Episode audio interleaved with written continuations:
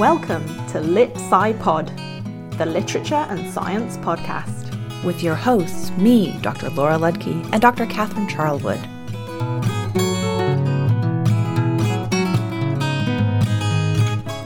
Rachel, we're really glad you could join us for this special mini-sode of Lit Sci Pod.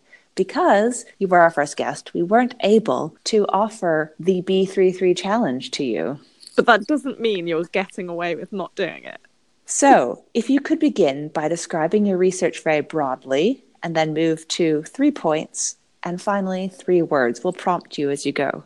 Well, first of all, thank you so much for having me back. Secondly, I was both very disappointed and relieved when I heard the second episode and realised that I'd missed out on the B33 challenge. So um, here we go. So, broadly, in fact, I'm going to go very, very broad. I'm interested in the ways in which literature and science interact and overlap and kind of speak to each other in weird and interesting ways. I guess I'm particularly fascinated by the ways in which similar ideas emerge across disciplines at the same sort of time. And I'm interested in how we can think about that and how we can talk about that and try to model it or understand it. And in particular, what's been useful for me is Gillian Beer's idea. Uh, she says that scientists and poets, in her words, share the moment's discourse. And that's been a really interesting and useful way for me to approach this whole field, I think. It's just such a lovely way of expressing it. I don't think anyone can top that. I know it's I mean, beautiful, isn't I'm, it? And quite poetic somehow yeah. as well. Yeah, it just works, and and I think you know it works on so many levels when you start taking apart what sharing might mean. It just, yeah, it's brilliant. So in the first episode, you spoke sort of how you got into the field of literature and science there are sort of shared interest, a mutual exploration yes. um, with your with with your husband. Um, but sort of how has had has that developed more broadly in your research? I don't know. Uh, it seems to me you get similar ideas at certain moments in time that emerge across different disciplines so that when you start looking across disciplines you can see them sort of saying the same things or maybe asking the same questions trying to answer the same questions and then we have to try and work out how to talk about that. So sometimes we can say direct influence, so we can see a particular author perhaps uh, reading a book. So, for instance, D.H. Lawrence, we know he read something about relativity, and then he starts using the word relativity a lot uh, and doing strange things with it. And you can say, oh, okay, in that case, there's some kind of direct influence going on. But at other times, we're talking about something a little bit more abstract, complicated, uh, vague. Um, difficult, uncertain, all, all the all right, the right words. words. Yeah, all the difficult words. So, yes, in my thesis and in the book, I was looking at three ideas in particular. Uh, so, it's funny for me that it's the B33 challenge because I do have a bit of an obsession with threes. um, so, I was looking at ideas associated with three of Einstein's 1905 papers. Um, so, one of those is relativity, which is probably the one that most people are familiar with. It's the special theory of relativity that's published in 1905. But also, there's his paper on light, where he starts to explore the idea of light as a particle rather than just as a wave. Um, and then also the paper on Brownian motion, where he's thinking about how molecules move. Elsewhere, Gillian Beer talks about kind of shared anxieties of the time, or N. Katherine Hayles has talked about shared concerns of a moment. And I guess what I'm trying to do in the book is to look at three different types of anxiety or concern or issue um, that are being explored across disciplines at the same time. It's really interesting that in all these cases, it's an anxiety, a concern, rather than um, any sort of precise notion. Mm because I think one of the things that, that literature and science can do so well is to bring awareness to the fact that science, particularly you know in the moments of discovery, can be anything but mm. precise. Mm. Although you know perhaps we uh, assume a lot of the time that uh, science has all of these precise results, precise data, and is even perhaps sometimes unfairly thought of as having too precise a language. Mm. Yes, that's true. I, I mean, Einstein's paper on light is called uh, something like on a heuristic point of view concerning the production and transformation of light. So even in the title of that paper, he's kind of saying, "This is a hypothesis. This is uncertain. I'm trying something out. We're not quite sure," um, and and he keeps that idea of uncertainty running through the paper really. I like that the title sounds a bit like it could be the title of a philosophical. Yes, that was going to be my remark. there was a time when I wanted to kind of use it as the title of the thesis, but uh, but then that just got a bit silly, really. So I used Gillian Beer's "Sharing the Moments" discourse instead, which was much more sensible. well, you were thinking about Einstein's papers and structures of three, about the way in which there can be cultural investigations into a question and scientific ones and others, and sort of the way in which you try and discover what the germinal connection between them is. Mm-hmm. Yes, uh, I don't know if I have any answers to that though. but is that what's driven all of your projects? Um, yes, I guess so. Yeah, I hadn't really thought of it quite like that, but yes, I think the driving question is sort of why these issues why these disciplines why this moment what is it that's going on that is causing people to think in these ways or ask these particular questions or or try to find these kinds of answers? That sounds like a good thing to investigate to me. But but equally it, you know it borrows maybe from some of the practices of detective work or at least literary detective work Yes, that's a funny thing. When when I took a copy of my book to my parents-in-law, my father-in-law opened it at, at a random page, uh, which was where I was talking about Lawrence reading a particular book on relativity. And the fact is, we don't know which one he read. Uh, he may even have read two. We're not really quite sure. And my father-in-law was sort of reading this page, and, and he sort of looked at me and said, "This is like being a detective." Uh, and I thought, yeah, I hadn't thought of it like that before. I, I think that's a compliment. Thank you. I'll have it. well, people are drawn into detective fictions. And so I think that's one of the attractions of your work is that you grasp people because you really want to know why. And you are able to invest them in knowing why.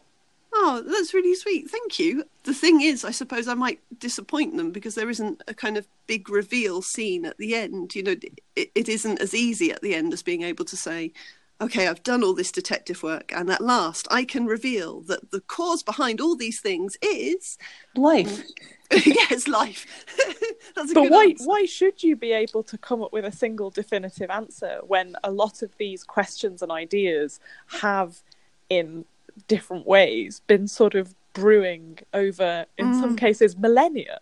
Yes, that's a really good point. And I think maybe in some ways it's taken me quite a while to realize that about academic work that yes, we are trying to answer questions, but we're not trying to answer them in a kind of closed off, finished sort of way. I mean, in many ways, what we're trying to do is raise new questions, isn't it? Or, or different angles on the same question to keep the conversation going. Well, one of the things I always enjoy writing um, when proposing a new project is that something prizes open the question of. And so, yes, it's actually that you're announcing, I'm about to make this much more complicated than it was before. Yes. Oh, that's a lovely way of putting it. Yes, let's do that. Let's make everything more complicated. I don't know. I mean, I feel there's a lot of pressure on us to answer questions. Um, Uh, and Kathy, you talk about kind of doing those application forms. And uh, I mean, the strange thing about those is that it seems to me they're often they're often asking for you to know the answer already. Yes. Um, that you're writing the form, this is what the research will find, but surely the reason you do the research is because you don't know what the research will find. So I guess there's a lot of pressure on people to churn out answers that seem kind of definitive and final in that way. Well, and, and I've always thought that those application forms must be even more frightening, well, possibly more frightening to scientists because mm. there you have a hypothesis, but you could spend you know lots of money and actually your hypothesis was wrong and you don't come out with the with any kind of answer you know whether it was the one you expected or not. But you know that there is an inherent risk to almost to having the opportunity to test that hypothesis. Well and i do i, I do understand that there is um, a pressure on young scientists in particular to not publish negative results. Mm. so we have whole swathes of science um, scientific disciplines where research is being reduplicated because the negative result was never never published, and so people assume it wasn't studied, mm. and that's quite interesting. That is really interesting. And it's sort of making me think of um, Eddington back in 1919 getting ready for the relativity eclipse expeditions. Um, and I'm trying to remember who it is who writes the article. I think it might be Andrew Warwick who's written about this.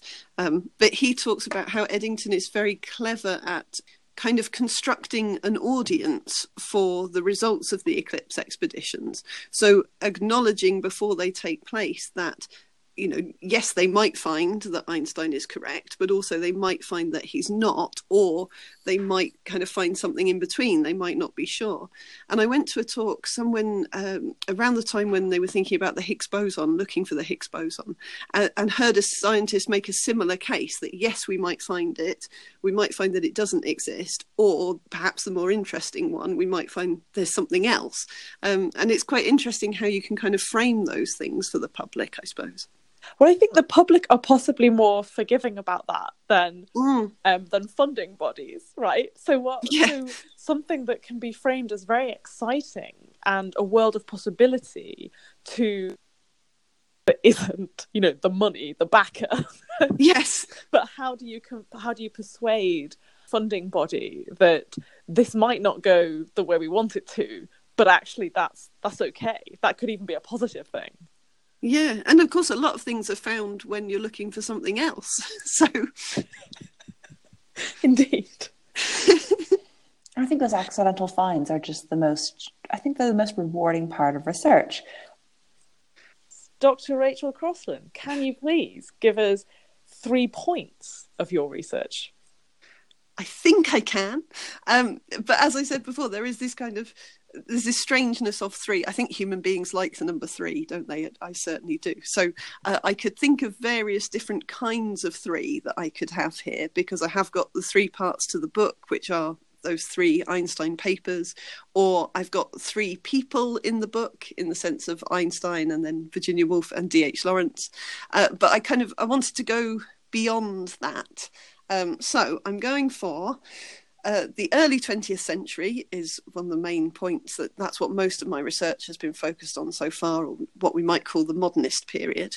Um, and I think that's a particularly exciting time in both literature and physics, which uh, physics has been the main area of research for me so far, although I'm, I'm hoping to branch out into other sciences.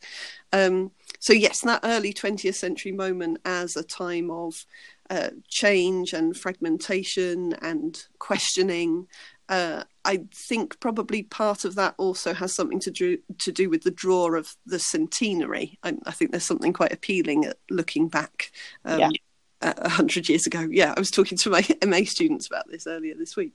Um, so yes, so that is my that's one of my three points. Is that all right?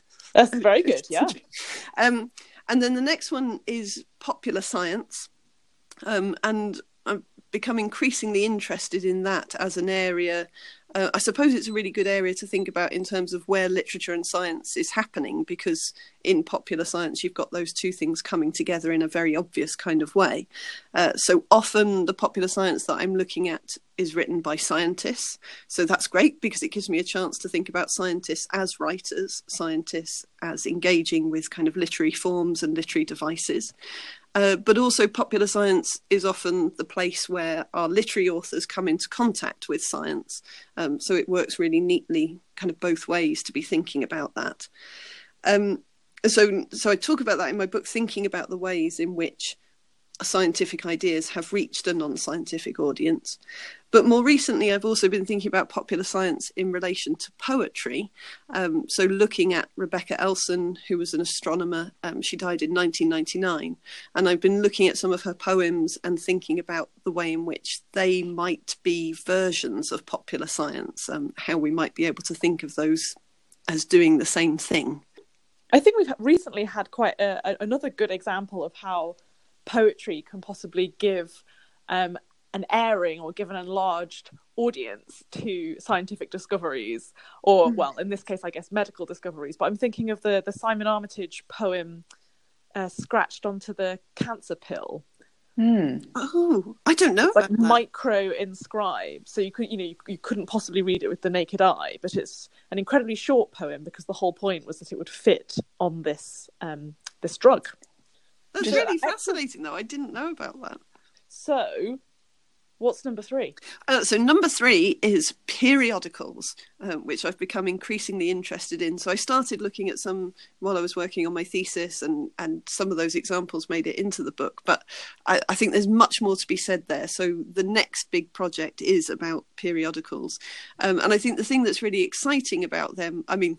You've had Will Tattersdill on, so you know I can't compete with that kind of level of excitement about periodicals. But um, what's so exciting about periodicals, I think, is that they provide this kind of shared medium. Um, you know, sort of adapting Gillian Beer's phrase that we've got this kind of this idea of discourse of the moment that is shared, but in periodicals that's actually happening in the same place.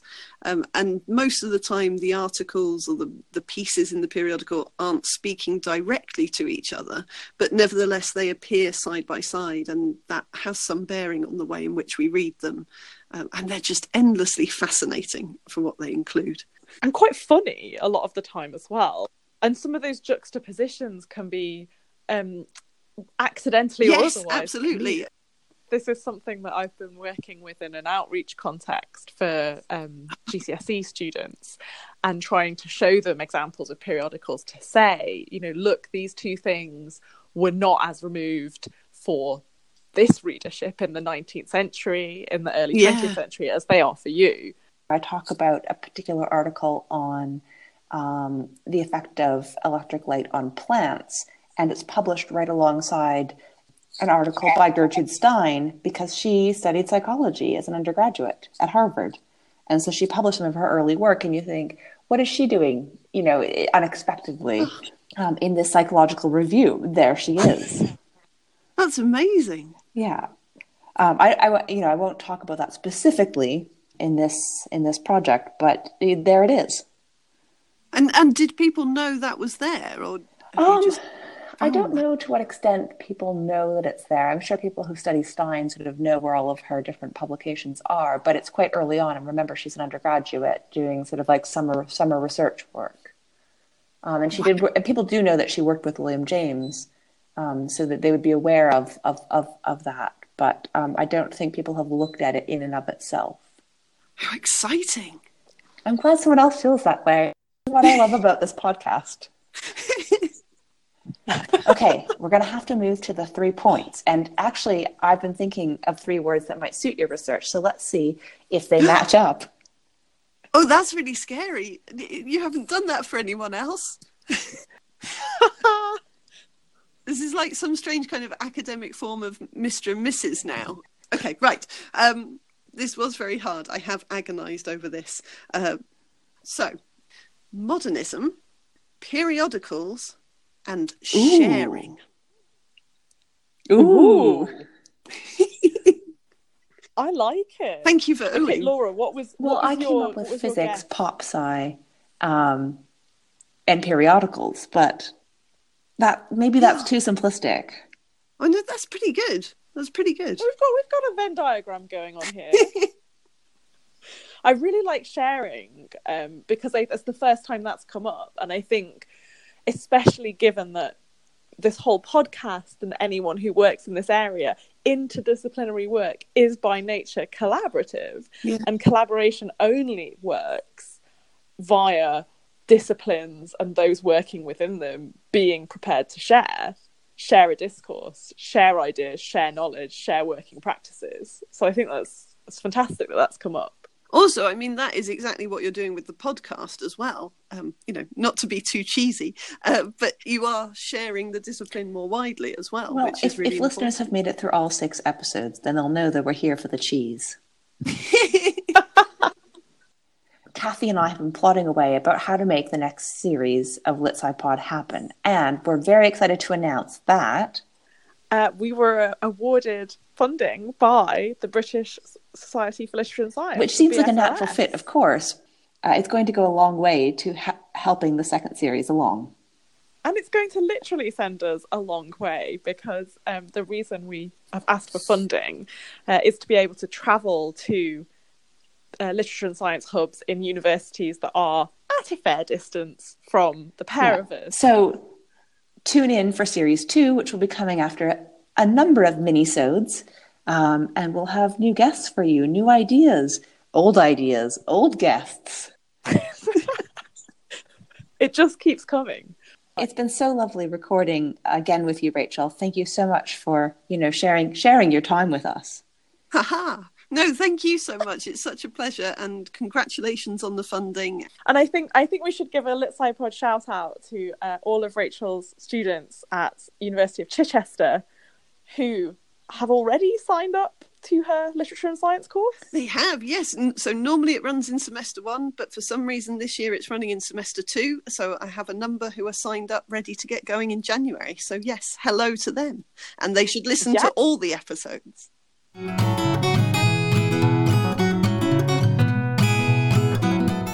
Thanks for joining us. We hope you'll join us next time. And if you like what you've heard and want to hear more, or if you want to join in on the conversation, please follow us on Twitter. Our Twitter handle is at LitSciPod. Don't forget to tweet using the hashtag LitSciPod. You can even email us at litscipod at gmail.com. You'll be able to find a full list of the sources we've mentioned today in our episode description. LitSciPod is available across all podcasting platforms.